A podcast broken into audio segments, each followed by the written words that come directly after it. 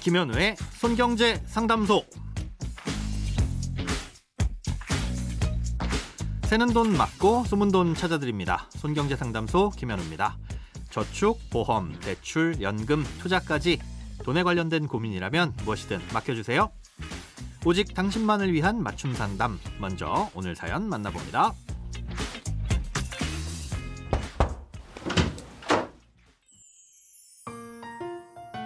요즘 전월세 가격이 너무 많이 올라서 이사 갈 생각을 하면 아직 한참 남았는데도 가슴이 답답합니다.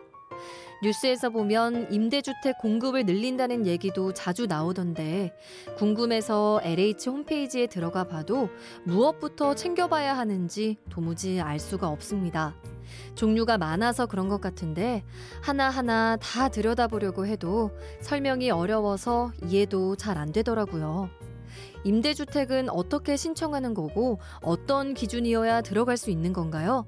이해하기 쉽게 간단히 정리 좀 부탁드립니다. 네, 일단은 임대주택에 대한 큰 개념부터 정리한 다음에 하나하나 세부적으로 설명을 드려보도록 하겠습니다. 임대주택은 LH나 각 지방의 지역주택공사 같은 곳에서 공급하는데요. 어떻게 주택을 확보해서 임대로 공급하냐에 따라 건설임대, 전세임대, 매입임대 이렇게 세 가지 유형으로 나눌 수 있습니다. 먼저 가장 복잡한 건설임대부터 설명을 드리자면요. 말 그대로 LH가 새로 지어서 공급하는 주택입니다. 대부분 아파트의 형태죠.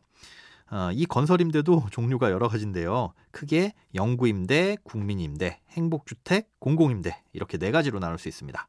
이 중에서 영구임대와 국민임대 그리고 공공임대 중에서 50년 공공임대는 주로 대상층이 소득 1분위에서 4분위 정도에 해당하는 저소득층을 위해 공급하는 주택입니다. 아, 이건 분양전환, 그러니까 나중에 집을 살 수 없고 임대로만 거주할 수 있는데요. 보증금과 임대료가 낮고 최대 50년까지 장기간 임대가 가능한 대신에 이 소득 요건과 재산 요건이 좀 까다롭습니다. 각각의 대상과 요건이 다르기 때문에 명칭도 이렇게 다른 건데요. 소득과 재산의 작용 요건 외에도 면적이나 최대 임대 기간이 조금씩 다릅니다. 어, 임대주택 중에 이 행복주택도 마찬가지로 분양 전환은 되지 않는데요. 이 다른 주택이 소득과 재산 위주로 대상자를 구분하는 반면 행복주택은 청년, 신혼부부, 대학생, 노령층 이렇게 계층을 중심으로 먼저 구분하고 여기에서 소득 요건을 또 별도로 봅니다.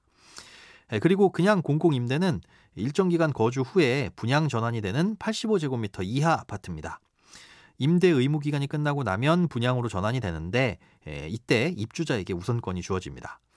예, 그래서 분양 전환 임대주택이라고 부르기도 하는데요. 어, 임대료는 주변 전세 시세의 90% 정도고요. 완전한 전세는 아니고 보증금을 많이 낼수록 임대료가 좀 낮아지는 반전세 형태입니다. 두 번째로 전세 임대라는 걸 알려드리겠습니다. 요건 입주를 희망하는 사람이 직접 살고 싶은 집을 찾아오면 LH가 그 집의 집주인과 전세 계약을 맺고 이 집을 다시 입주 희망자에게 싸게 임대를 해주는 방식입니다. 참고로 이 전세 임대는 내가 살고 싶은 집을 물색해서 찾아와도 되지만 현재 살고 있는 집도 해당이 됩니다. 아, 이것도 몇 가지 유형이 있긴 한데요. 대부분 지역별로 정해진 지원 한도 내에서 5%의 보증금을 내고 나머지 95%에 대해선 한 1% 내지는 2%에 해당하는 금액을 월세로 내게 됩니다. 명칭은 전세임대지만 뭐 월세나 반전세도 가능하고요. 주택의 유형은 주거용이라면 오피스텔도 가능합니다. 다만 이건 아무 때나 신청할 수 있는 건 아니고요. 지역마다 모집 공고를 따로 내는데 그때 할당된 범위 내에서만 지원이 가능합니다. 자, 마지막으로 매입 임대는 가장 간단한 형태인데요.